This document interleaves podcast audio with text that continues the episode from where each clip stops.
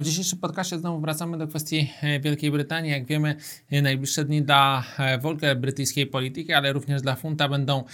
ważne. Jutro mamy głosowanie dotyczące umowy związanej z Brexitem. W ostatnich godzinach w ogóle pojawiły się jakieś informacje z Komisji Europejskiej, z Brukseli dotyczące przedstawienia porozumienia, które podczas weekendu zostało wynegocjowane z premier May. Natomiast tego szczegółów tego porozumienia nie ma nadal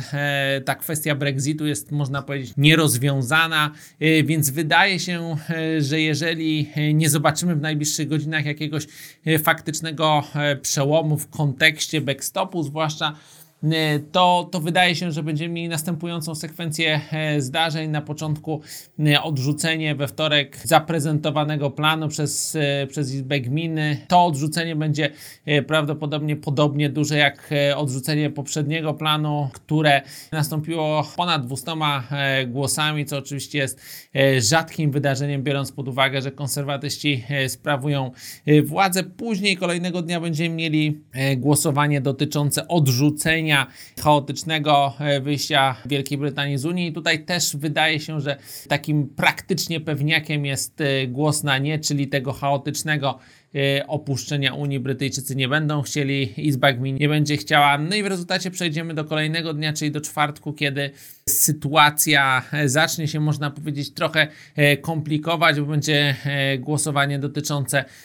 przedłużenia okresu funkcjonowania w Unii Europejskiej, przedłużenie tego artykułu 50 i tutaj pojawia się wiele, wiele e, znaków zapytania, na ile czasu to przedłużenie będzie e, miało miejsce, jak do tego podejdzie Bruksela, czy Brytyjczycy będą brali na przykład udział w wyborach parlamentarnych do Parlamentu Europejskiego. Bardzo dużo znaków zapytania, czy ten rząd w ogóle premier Teresy May przetrwa, czy będą kolejne wybory, czy będzie kolejne referendum, jak zachowają się lejburzyści. Jest tutaj strasznie, strasznie dużo pytań, więc wydaje się, że ten okres może być trochę zmienny dla funta. My cały czas e, jesteśmy za tym stanowiskiem, że do porozumienia dojdzie, że fund będzie beneficjentem, że fund raczej będzie wyraźnie wyżej niż e, obecnie, czyli powyżej e, granicy 5 zł, ale rzeczywiście wielość możliwych rozwiązań i ogólnie utrzymująca się taka niepewność polityczna, gospodarcza wśród przedsiębiorstw, także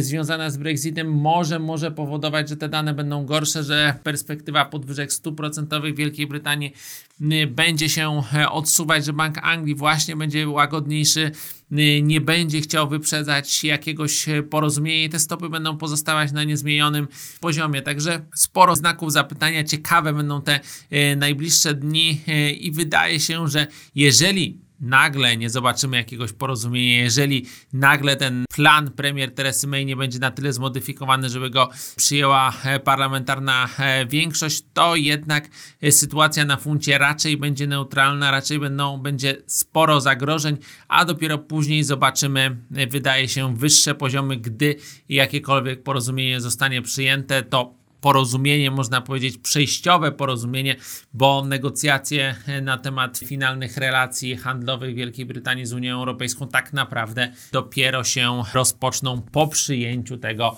przejściowego porozumienia.